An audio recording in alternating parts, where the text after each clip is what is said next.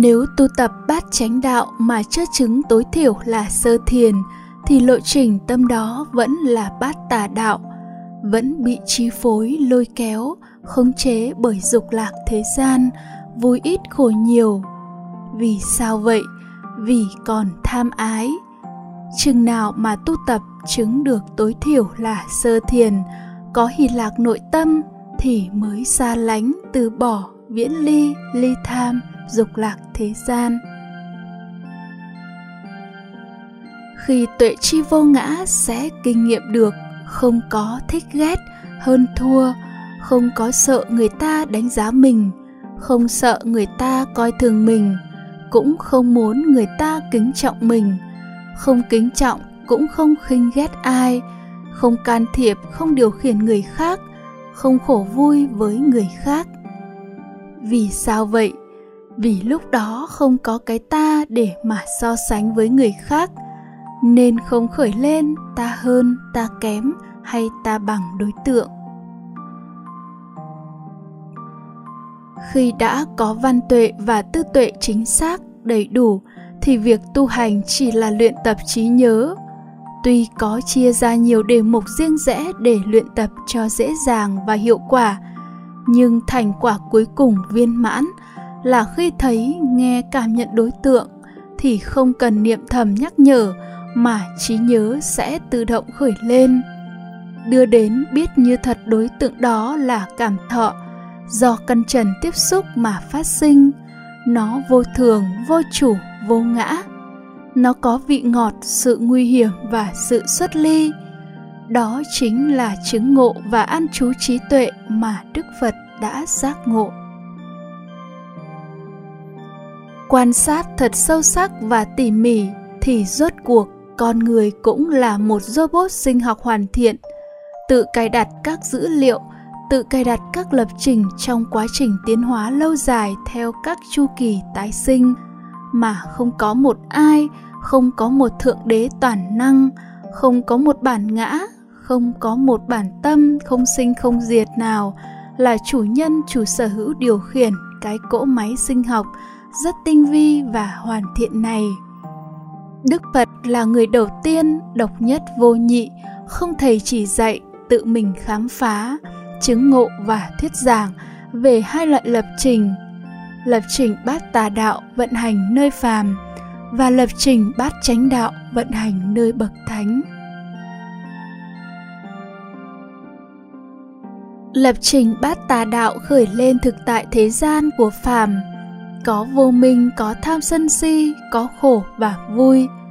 Giác ngộ lập trình này chính là giác ngộ khổ đế và tập đế. Lập trình bát chánh đạo khởi lên thực tại xuất thế gian của thánh. Không có vô minh, không có tham sân si, không có khổ và vui, mà nói theo cách khác là có tâm giải thoát và tuệ giải thoát giác ngộ lập trình này chính là giác ngộ diệt đế và đạo đế. Nhân loại có quyền lựa chọn lập trình cho cuộc đời mình.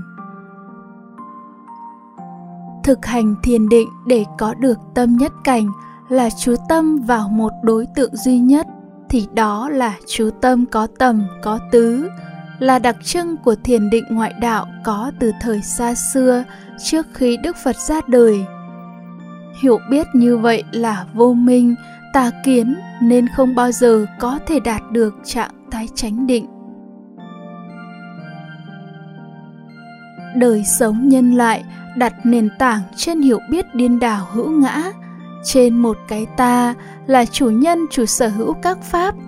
Trên nền tảng quan hệ chủ nhân, chủ sở hữu giữa các đối tượng. Chính vì hiểu biết điên đảo hữu ngã này mà con người ngày đêm lao tâm khổ trí, nỗ lực phấn đấu để chiếm hữu, để xác lập quyền làm chủ, quyền sở hữu. Làm chủ bản thân, làm chủ gia đình, xã hội, vợ con, làm chủ tình yêu, hạnh phúc, làm chủ thiên nhiên, vân vân. Người tu thì phấn đấu làm chủ lời nói, hành động, làm chủ nghiệp, làm chủ sinh già bệnh chết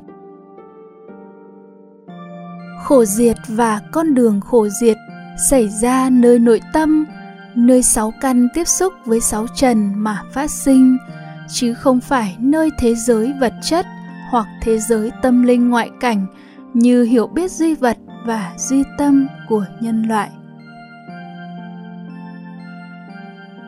Do vô minh và tham ái mà phát sinh tư tưởng hơn thua và do tư tưởng hơn thua mà phát sinh bạo lực.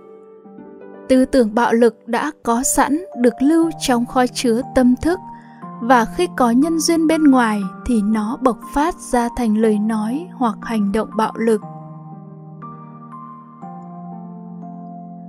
Nhân loại vinh danh ca ngợi để cao dục lạc, đó là hạnh phúc vật chất, hạnh phúc tinh thần, xem đó là giá trị cốt lõi của cuộc sống thế gian đó là hiểu biết điên đảo. Chỉ khi nào một người thân chứng được hỷ lạc của sơ thiền, hỷ lạc của nhị thiền, xả niệm lạc chú của tam thiền, xả niệm thanh tịnh của tứ thiền, biết rõ đây là thánh lạc tránh giác lạc, an tịnh lạc, mới nhận ra dục lạc thế gian là phàm phu lạc, ô uế lạc, bất tịnh lạc tu tập bát chánh đạo siêu thế cũng có nghĩa là thực hành tứ niệm xứ, thực hành chánh niệm về thân, thọ, tâm, pháp, mà thực chất là luyện tập trí nhớ để nhớ được các nội dung quan trọng đã nghe và tư duy.